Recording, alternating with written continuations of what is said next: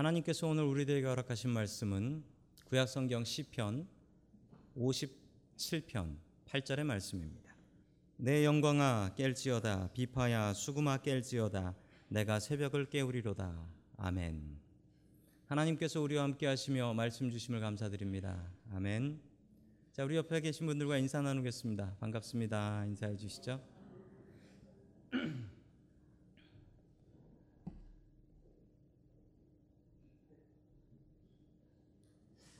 자, 오늘 새벽을 깨우리로다 라는 제목을 가지고 하나님의 말씀을 증거하겠습니다.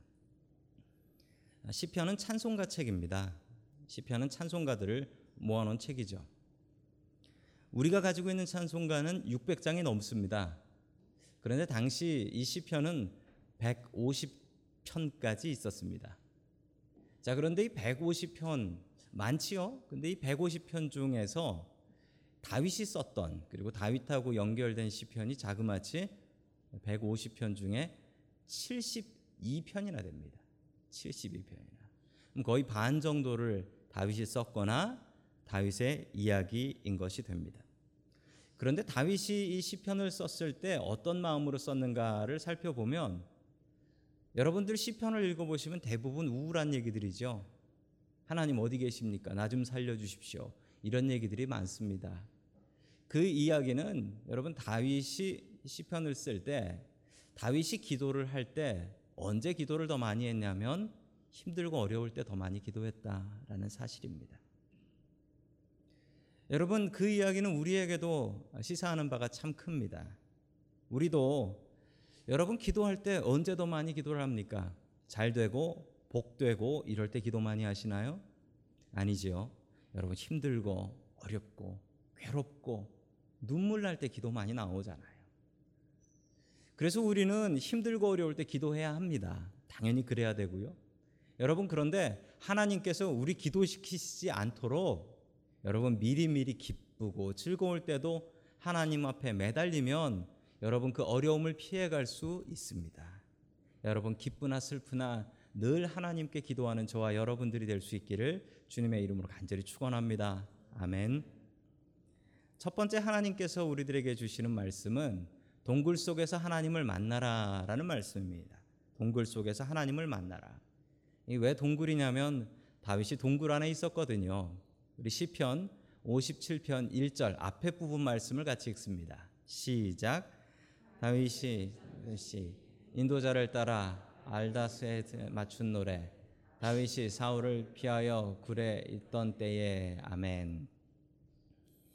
자, 시편 57편의 배경, 백그라운드가 되는 설명이 제일 처음에 시작이 됩니다. 다윗이 썼다라는 것과 함께 다윗이 어떤 때 썼냐면 다윗이 사울 왕을 피해서 굴 속에 들어가 있을 때라고 이야기를 합니다. 그 이스라엘에는 굴이 많습니다. 이스라엘은 동굴이 많아서 이스라엘에는 그 무덤을 동굴로 많이 사용합니다. 그만큼 동굴이 흔하다는 것이죠. 예수님께서 묻히셨던 무덤도 동굴이었습니다. 동굴이었어요. 이스라엘엔 동굴이 참 많습니다. 그리고 동굴은 도망가 있기도 쉽습니다. 왜냐하면 들어가면 안 보이니까요. 들어가 있으면 안 보이니까 거기 숨어 있으면 찾아내기도 쉽지 않습니다.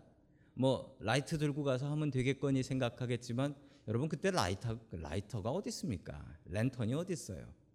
그러니까 동굴 속에 들어가 숨어 있으면 이거 뭐 찾기 힘든 겁니다. 자, 그 동굴이 어떤 동굴이었냐면 아둘람 동굴인 것으로 알려져 있습니다. 여러분 아둘람 동굴은 어떤 동굴이었냐면요. 우리 사무엘상 22장 1절 말씀에 잘 나타나 있습니다. 같이 봅니다. 시작. 다윗은 거기에서 아둘람 굴 속으로 몸을 피하였다. 그러자 형들과 온 집안이 그 소식을 듣고 그곳으로 내려가 그에게 이르렀다. 아멘. 아둘람 동굴로 숨었다라고 했습니다. 이 아둘람 동굴에 숨었다라는 소식이 가족들한테는 전해졌습니다.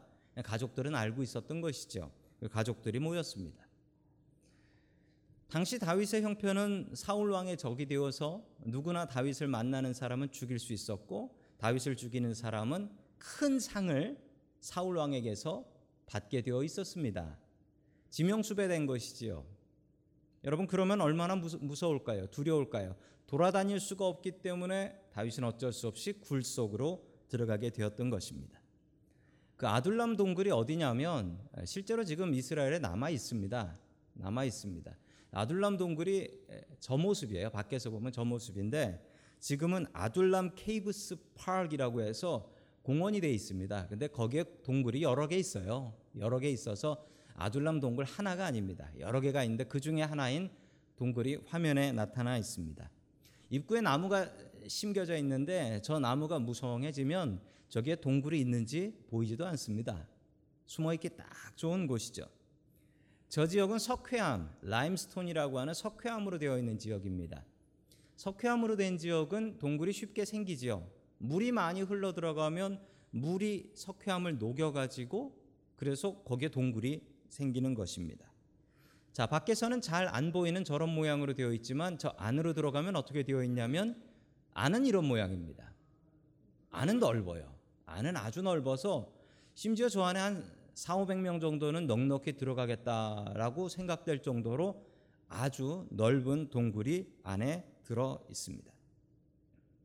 저 동굴 밖으로 나오면은 멀리 뭐가 보이냐면 다윗의 고향인 베들레헴이 보입니다. 그리고 또 한쪽으로는 어디가 보이냐면 자기가 스타가 됐던 곳이 있지요. 골리앗 머리를 잘라 가지고 스타가 되었던 엘라 골짜기가 또 보여요. 다윗이 답답해서 동굴 밖으로 나왔을 때 얼마나 더 답답했겠습니까? 내 고향이 저기 보이는데 고향을 갈 수도 없고 내가 저 엘라 골짜기에서 골리앗 머리를 잘라서 지금 이 자리까지 왔는데 나는 지금 무엇인가? 동굴에 숨어 있는 나의 지금 이 모습은 무엇인가? 게다가 400명이나 같이 따라왔으니 여러분 얼마나 더 답답한 상황이겠습니까? 우리 사무엘상 22장 2절의 말씀을 같이 봅니다. 시작. 그들뿐만 아니라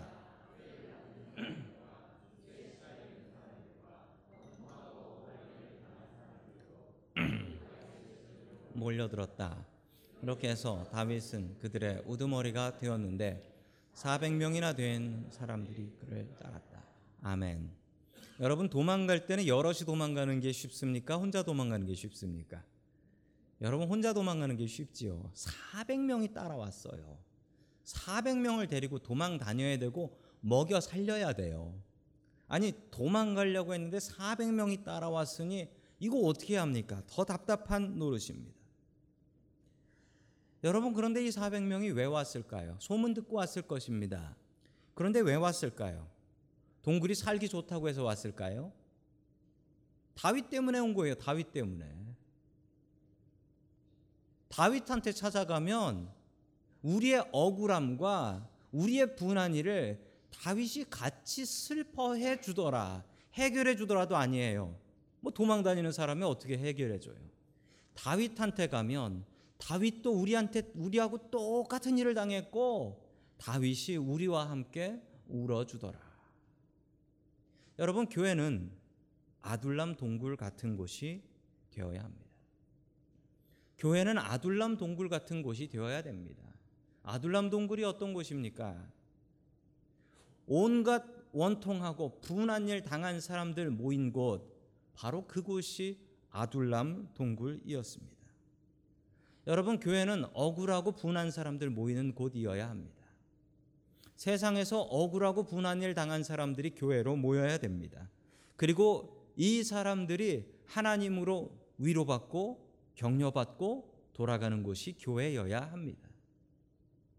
여러분들 어떤 마음을 가지고 오늘 나오셨습니까? 여러분 그 마음이 주님 안에서 주님의 말씀을 통하여 새로운 마음으로 변화되는 아둘람 동굴 될 수 있기를 주님의 이름으로 간절히 축원합니다. 아멘. 여기 모인 사람들은 다윗 때문에 모였습니다. 다윗이 자신의 어려움과 슬픔을 같이 아파해 주기 때문에 여러분 우리 교회가 아둘람 동굴 같이 되려면 억울한 사람들이 모여야 됩니다. 세상에서 분한 사람들이 모여야 됩니다. 그리고 옆에서 같이 울어주는 사람들이 있어야 돼요. 너 왜 그렇게 사니? 손가락질 하는 게 아니라 너 그렇게 살면 안 된다. 그렇게 하는 게 아니라 그 사람과 같이 슬퍼하고 그 사람과 같이 울어주는 그런 교인들 되셔야 합니다. 여러분 살다 보면 그럴 때 있지 않습니까? 살다 보면 너무 답답하고 우울하고 정말 내가 이 답답한 마음 누구한테 좀 얘기나 좀 해보고 싶은데 그 얘기 들어줄 사람 없을 때 내가 그 얘기 누구한테 얘기해가지고 이거 좀 해결해 달라고 얘기하는 것도 아니잖아요. 너무 속상해서 그냥 내 이 속타는 마음을 누구한테 얘기하고 싶을 때 그 얘기할 사람이 없어요. 여러분 그 얘기를 교회 와서 할 수 있어야 됩니다. 여러분이 속상해도 그 얘기를 옆에서 들어주고 같이 울어주는 다윗과 같은 사람이 되어야 합니다. 여러분 그러면 우리 교회는 아둘람 동굴 같은 교회 될 수 있습니다. 다윗이 사울을 피해서 동굴로 도망갈 때는 나 하나만 사라지면 돼. 나 하나만 사라지면 이 세상 평화로워진다. 내가 어떻게 하나님께서 세우신 저 왕을 대적할 수 있겠나? 이 마음으로 들어갔습니다. 그런데 거기 들어가 보니까 400명이나 모였는데 그 사람들 얘기를 들어보니 사울 왕이 잘못하고 있는 거예요. 나 하나 죽어서 나 하나 사라져서 될 일이 아니더라는 것입니다. 그래 세상을 바꿔야지. 그래 세상을 바꾸자. 여러분 다윗은 이 아둘람 동굴 속에서 사람들을 만나고 하나님을 만나고 그의 비전이 바뀌었습니다. 도망 다녀야지가 아니라 아니 싸워서 세상을 바꿔야지. 세상이 이렇게 억울해서야 되겠냐? 세상을 바꾸자. 아둘람 동굴에서 다윗은 하나님을 만났습니다. 여러분, 여러분이 살고 있는 동굴 같은 곳에서 주님을 만날 수 있습니다. 그곳에서 주님 만나고 주님을 간절히 의지할 수 있는 저와 여러분들이 될 수 있기를 주님의 이름으로 간절히 축원합니다. 아멘. 두 번째 하나님께서 우리들에게 주시는 말씀은 마음을 정하라라는 말씀입니다. 여러분 모든 것에 제일 중요한 것은 마음을 정하는 것입니다. 마음을 정하지 않고 할 수 있는 일은 세상에 아무것도 없는 것 같습니다. 자, 우리 시편 57편 1절의 뒷부분의 말씀을 같이 읽습니다. 시작. 참으로 하나님 나를 불쌍히 여겨 주십시오. 불쌍히 여겨 주십시오. 내 영혼이 주님께로 피합니다. 이 재난이 지나가기까지 내가 주님의 날개 그늘 아래로 피합니다. 아멘. 다윗은 그 동굴을 무엇이라고 이야기하고 있냐면 다윗이 목동을 하면서 보았던 것입니다. 독수리가 그 날개 밑에 자기 새끼를 품고 있는 것을 보면서 독수리가 날개 밑에 자기 새끼들을 품고 있으면 절대로 건드릴 수 없다라는 것을 다윗은 보고 알았습니다. 그리고 자기가 숨어 있는 그 동굴을 무엇이라고 얘기하냐면 주님의 날개 밑 주님의 날개 그 그늘 밑 내가 거기 숨습니다 피합니다 주님 날개로 품어 주시고 살려 주시옵소서. 이렇게 기도하고 있습니다. 1850년에 목회를 하셨던 분입니다. 참 오래된 분이지요. 뉴욕에서 목회를 하셨던 커싱이라는 목사님이 계십니다. 이 목사님께서 뉴욕 city 안에서 목회를 하시는데 이 시골 출신인 아내가 이 도시 생활에 적응을 잘 못했던 거예요. 적응을 잘 못해서 그 마음에 우울증이 생겼답니다. 너무 우울한 마음이 생겨서 이 아내가 너무 힘들어 하니까 이 커싱 목사님이 그러면 내가 시골로 돌아갈게라고 하며 뉴욕 시리에서 나와서 다시 시골로 가서 목회를 했습니다. 그런데 이 아내의 우울증이 잘 고쳐지지 않고 더 많이 우울해하다가 끝내는 아내가 죽게 되었습니다. 이 커싱 목사님이 너무 마음이 아파가지고 마음의 병이 생겼는데 이분이 마음의 병이 생겨가지고 말을 못하게 되었대요. 말을 못하. 목사가 말을 못하면 인생 끝이지요. 할 수 있는 게 없지 않습니까? 그런데 이분의 마음 속에 하나님 내가 말을 못하는데 어떡합니까? 라고 하니 하나님께서 그러면 네가 할 수 있는 걸 해라. 잘 생각해 보니 내가 말은 못해도 글은 쓸 수 있더라는 거예요. 그때부터 시를 쓰기 시작했습니다. 자신의 기도를 모아서 시를 쓰기 시작했는데 그때 이 목사님께서 쓰신 시가 우리 잠시 전에 불렀던 찬양이었죠. 주날개 및 내가 평안히 쉬네. 밤 깊고 비바람 불어쳐도. 우리 같이 1절 찬양해 볼까요? 주 날개 및 내가 편안히 쉬네. 밤 깊고 비바람 불어쳐도 아버지께서 날 지켜주시니 거기서 편안히 쉬리로다. 주 날개 밑 평안하다. 그 사랑 끊을 자니뇨 주 날개 밑 내 쉬는 영혼. 영원히 거기서 살리. 아멘 커싱 목사님은 주님의 날개 밑이 쉴 수 있다는 곳이라는 것을 알았습니다. 여러분 주님의 날개 밑으로 피하면 삽니다. 힘겹고 어려운 삶 가운데 주님의 날개 밑으로 피하는 저와 여러분들 될 수 있기를 주님의 이름으로 간절히 축원합니다. 아멘. 계속해서 우리 시편 57편 7절의 말씀 같이 봅니다. 시작. 하나님, 나는 내 마음을 정했습니다. 나는 내 마음을 확실히 정했습니다. 내가 가락에 맞추어 노래를 부르겠습니다. 아멘. 다윗이 마음을 정했는데 어떻게 정했냐면 확실하게 정했다라고 합니다. 확실하게. 무엇을 정했냐면요. 여러분 하나님께 노래를 부르겠습니다. 노래를 부르겠습니다. 이렇게 정했다라는 거예요. 여러분 다윗의 상황은 지금 노래 부를 상황 아닙니다. 노래 부를 마음 아니에요. 여러분 우리가 예배 때 예배 때 처음에 찬양을 네 곡을 열심히 부릅니다. 여러분 그 찬양 열심히 부르셔야 돼요. 왜 그러냐면요. 이 찬양으로 우리가 하나님께 영광을 돌리니까. 그리고 또 하나는요. 여러분 중요한 사실이 있는데 여러분 오늘 예배 오실 때 여러분의 마음이 어떠셨습니까? 은혜 받을 마음이 준비되어서 오셨습니까? 아니면 안 간다고 싸우다가 오셨습니까? 아, 웃으신 분들 계실 거예요. 예, 찔리시는 분들은 여러분 예배를 올 때 우리의 마음이 항상 즐겁고 기쁜 게 아닙니다. 여러분 그런데 찬양을 왜 하냐면요. 찬양을 하면 그 마음이 정리가 돼요. 근데 그 마음들이 정리가 되고 예배 드릴 마음으로 변화가 됩니다. 그래서 찬양으로 예배를 준비하는 거예요. 여러분 성경에 나오는 다니엘과 세 친구들이 있습니다. 그 친구들이 해, 처음에 했던 게 뭐냐면 뜻을 정하여 우상에게 바치는 고기를 먹지 않기로 하였다. 여러분 뜻을 정해야 됩니다. 왜냐하면 우리가 살아가면서 세상 속에서 우리가 선택해야 될 게 너무 많아요. 여러분 주일 11시 이 시간에 여러분들이 예배를 드리러 선택해 오셨습니다. 쉬운 결정은 아니셨을 겁니다. 여러분 어떻게 예배 오려고 정하셨습니까? 그것은 여러분들이 마음을 정하셨죠. 나는 무슨 일이 있어도 예배 간다. 이 마음 정하셨잖아요. 그러니까 오신 거잖아요. 중요한 것입니다. 여러분, 우리가 마음을 먼저 정해야 됩니다. 마음을 먼저 정하지 않으면 여러분, 우리의 마음이 어디로 갈지 몰라요.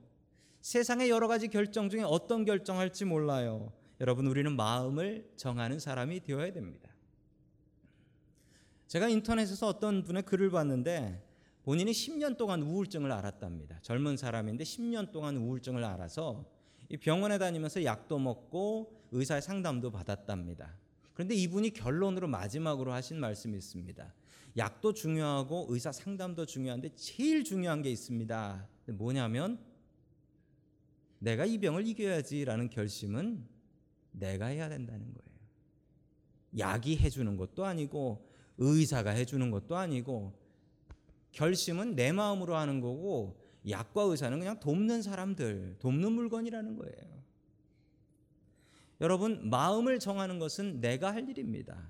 여러분, 목사가 하나님의 말씀을 증거합니다. 여러분, 제가 증거해서 여러분 마음까지 정해 드릴까요? 목사가 어떻게 여러분들 마음을 정합니까? 여러분, 마음을 정하는 건 여러분 마음대로입니다. 다윗은 마음을 정했습니다. 어떻게 정했냐고요? 내가 여기서 400명하고 이렇게 있으면서 괴로워하지 않기로 정했습니다. 하나님 나 노래 부를 겁니다. 하나님을 찬양하는 노래 부를 겁니다. 이렇게 마음을 정했습니다. 음식점에 가기 전에 그 예약이라는 걸 하죠. 미국에서 예약을 하는데 reservation 전화를 하는데 그, 그 그렇게 reservation을 하고 나서 reservation을 안 지키는 경우가 한 30% 정도가 된대요. 전화해서 내가 몇 날 며칠 몇 시에 갑니다라고 예약해 놓고서 그래서 그래서 전화를 하면은 reservation 할 때 물어보잖아요. 이름 물어보고 전화번호 물어보고. 그런데 그래도 안 가는 사람이 한 30% 된대요. 한 10명 예약하면 3명은 안 간다는 거죠. 그러면 음식점은 손해잖아요. 어떤 분이 이런 실험을 했습니다. 행동 심리학자이신 분이 실험을 하셨는데 어떤 실험이었냐면 그 레저베이션 전화가 왔을 때 그 예약 전화를 받고 나서 이름이 어떻게 되세요? 전화번호 어떻게 되세요? 그리고서 또 하나를 더 물어봤대요. 뭘 물어봤냐면 혹시 못 오시면 전화 주실 거죠? 뭐 그렇게 물어보는데 걷다가 아니요? 라고 할 사람이 어디 있습니까? 혹시 못 오면 전화 주실 거죠? 그러면 예, 전화하겠습니다. 이렇게 얘기를 한다는 거죠. 그런데 참 놀라운 것은 그 얘기에 네, 그렇게 하겠습니다라고 다 답을 했는데 그러고 나서 레저베이션 안 오는 게 30%에서 10%로 줄었대요. 이게 뭡니까? 딱 한마디 물어봤는데 오실 거죠?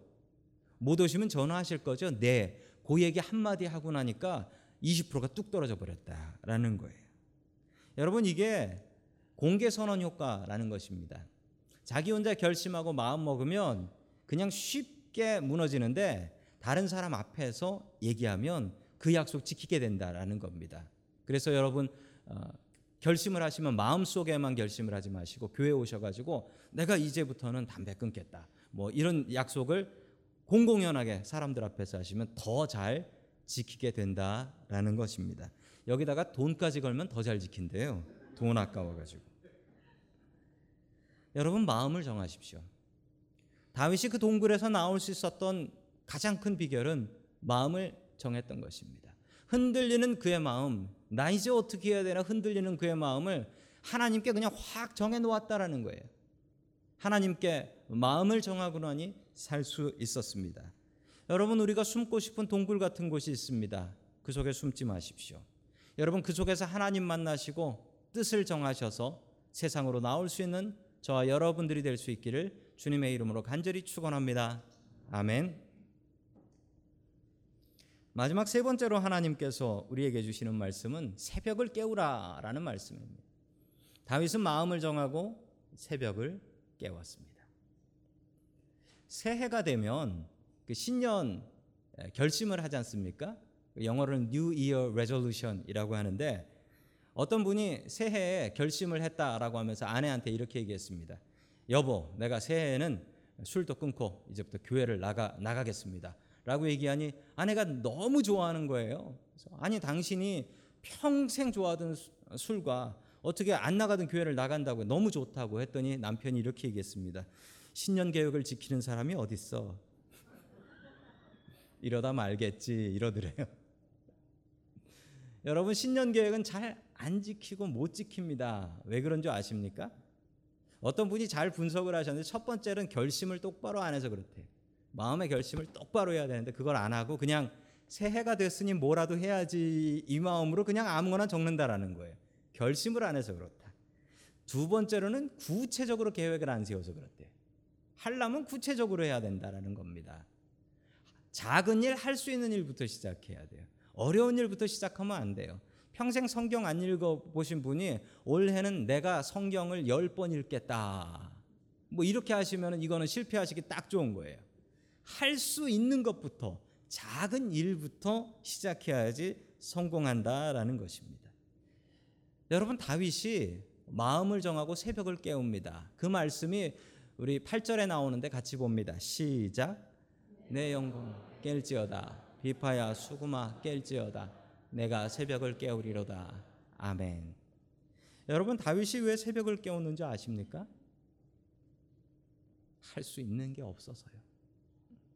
동굴에 숨어 있는 신세 할 수 있는 게 뭐가 있습니까?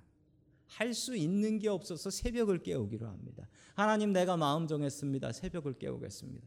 여러분 동굴에서 할 수 있는 게 뭐가 있어요? 숨어 있는 동굴에서 할 수 있는 게 없어요. 그래서 새벽을 깨우겠다라고 합니다. 왜냐면요. 여러분 동굴에서 주무셔 보셨습니까? 동굴이 잠자기 좋대요. 그래서 겨울에 괜히 동굴 구경 갔다가는 동굴에서 곰 만 난답니다. 그 곰이 자고 있대요. 곰이 겨울 내내 자잖아요. 동굴에서. 왜 동굴에서 자냐면 동굴에서 자면 밤인지 낮인지 몰라서 잠자기 좋답니다. 여러분 동굴에서 새벽에 깨야 될 이유가 뭡니까? 그냥 계속 자면 되지. 그런데 다윗이 이런 결심을 해요. 하나님 내가 마음 정했습니다. 새벽을 깨우겠습니다. 내가 새벽에 일어나서 하나님께 찬양하며 새벽 제단 쌓고 새벽 기도하겠습니다. 이 마음을 다윗이 품습니다.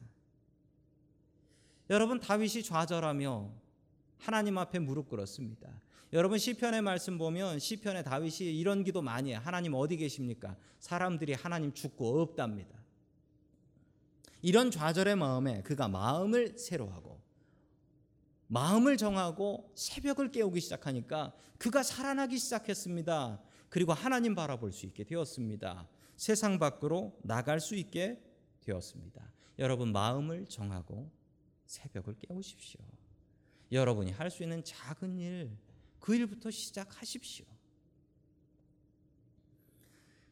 그 뉴욕 쪽에 가면은 나이아가라 폭포가 있죠. 나이아가라 폭포는 전 세계적으로 참 유명한 폭포인데 그 한국 할머니 할아버지들이 나이아가라 폭포에 많이 가신답니다. 그리고 폭포를 향해서 이렇게 외치신대요. 나이야 가라 그러면서 소리를 지르신대요. 그래서 효도 관광으로 참 유명한 곳이라고 합니다. 자 나이아가라 폭포에 가면 그 옆에 다리가 하나 있습니다. 그 다리가 옆에 보시면 이제 레인보우 브릿지라는 다리예요. 레인보우 브릿지. 지금 저 사진이 그 나이아가라 폭포 바로 옆에서 찍은 거예요. 그 폭포물이 저쪽으로 흘러 내려가는 겁니다. 왜 무지개 다리냐면 폭포가 맨날 내려오니까 그 물방울 때문에 무지개가 항상 생겨요. 그래서 저기에 무지개가 늘 걸려 있습니다. 그래서 레인보우 브릿지라고 합니다. 이쪽이 미국이고요. 저쪽이 캐나다 쪽입니다. 자, 그런데 저 다리를 여러분 보시기에 다리가 참 묘하게 생겼다 싶으시죠? 왜 묘하냐면 다리에 그 강으로 박힌 기둥이 없어요. 왜 없냐면 저 폭포 바로 밑이어 가지고 그 월풀이라고 회오리가 너무 심해서 저기에서 공사를 할 수가 없는 거예요. 기둥을 세울 수가 없어요. 자, 그래가지고 저게 다리를 못 세운다라고 하고 있었는데 1847년에 지금부터 170년 전이에요. 저기에 저 다리를 세운 거예요. 어떻게 170년 전에 저렇게 생긴 다리를 세울 수 있었을까요? 저 세우신 분이 화면에 나오는 찰스 엘렛 주니어라는 분이십니다. 저분이 엔지니어인데 저분이 어떻게 다리를 세우셨냐면 미국 쪽에서 연을 띄웠어요. 연을. 연, 카이트, 연이라고 하죠. 연을 띄웠어요. 연을 띄워 멀리 띄워가지고 저쪽으로 간신히 날려버렸어요. 반대편에서 일하는 동료가 있었는데 그 일하는 동료가 그 연을 잡아가지고 연에다가 조금 더 굵은 줄을 묶었어요. 그 줄을 찰스 엘렛 주니어가 당겼어요. 그 줄이 왔죠? 그 줄에다가 강철 케이블을 감았어요. 그럼 저쪽에서 잡아 당겼어요. 저쪽으로 간 다음에 거기다가 더 굵은 강철 케이블을 묶어가지고 보냈어요. 그래서 저 다리 만들었어요. 여러분 연 날리는 거 누가 못합니까? 다리 만드는 건 못해도 연 날리는 건 할 수 있지 않습니까? 여러분 이 사람이 마음을 정하고 내가 할 수 있는 작은 일 시작하자라고 해서 저 대단한 다리를 지금까지 만들어 놓은 것입니다. 여러분 마음을 정하고 새벽을 깨우십시오. 그러면 내가 바뀌고 세상이 바뀝니다. 저렇게 아름다운 다리를 만든 사람처럼 여러분 우리는 마음을 정하고 내가 할 수 있는 작은 일부터 시작해야 할 것입니다. 다윗이 할 수 있는 게 새벽 깨우는 것밖에 없어서 새벽에 일어나서 기도했는데 여러분 우리도 할 수 있는 작은 일부터 시작해야 될 것입니다. 여러분 사람들마다 숨고 싶은 동굴이 있습니다. 세상 밖으로 나가기 싫고 너무 우울해서 야, 교회도 가기 싫다. 이런 마음 생길 때 있습니다. 여러분 우리 누구에게나 동굴이 있습니다. 나가기 싫은 동굴. 나 그냥 거기 있고 싶어. 나 그냥 내버려도. 이런 동굴이 있어요. 여러분 그 숨고 싶은 동굴 그 동굴에 들어가시면 망하는 겁니다. 그 속에서 하나님 만나시고 빨리 나오셔야 됩니다. 2015년에 뉴질랜드에서 있었던 일입니다. 2015년에 뉴질랜드에 여러분 뉴질랜드에는 양들을 많이 치, 치거든요. 양을 많이 키우는데 그 양 중에 하나가 그 이름이 있는데 양 이름이 좀 못 났어요. 양 이름이 슈렉이에요. 슈렉. 양 이름이 슈렉인데 이 양이 털 깎는 걸 그렇게 싫어해서 털 깎을 때만 가면 그렇게 도망을 다녔대요. 그래가지고 이 양이 주인을 떠나서 6년 동안 도망자 생활을 도망 양 생활을 한 거죠. 6년 동안. 그래서 동굴에서 생활하는데 주인이 그 동굴에 들어가서 자기 양을 찾았다는 거 아닙니까? 예수님의 마음으로. 근데 여러분 6년 동안 털을 안 깎은 양을 보신 적이 있으십니까? 제가 보여드리겠습니다. 이렇게 생겼습니다. 이게 뭐 양인지 공인지 지가 답답해서 살 수가 없었을 텐데 6년 동안 동굴 속에서 동굴 생활을 한 동굴 양이에요. 저 양을 잡아가지고 지도 답답했겠죠. 그 양털을 깎았더니만 그 스무 명이 입을 수 있는 양털 옷이 나오더라는 거예요. 스무 명. 원래는 이렇게 생겼대요. 이렇게 생긴 양이었는데 6년 동안 방황하신 탕자 양입니다. 여러분 누구나 숨고 싶은 동굴이 있습니다. 사람 만나기 싫고 교회 나오기 싫고 그냥 들어앉아 있으면 편한 동굴이 있습니다. 여러분 마음을 정하시고 새벽을 깨우세요. 우리 아까 그 양처럼 살 수는 없잖아요. 다윗은 마음을 정하고 새벽을 깨웠습니다. 그리고 세상을 바꾸는 사람 되었습니다. 여러분 우리도 다윗처럼 마음을 정하고 새벽을 깨우는 저와 여러분들 될 수 있기를 주님의 이름으로 간절히 축원합니다.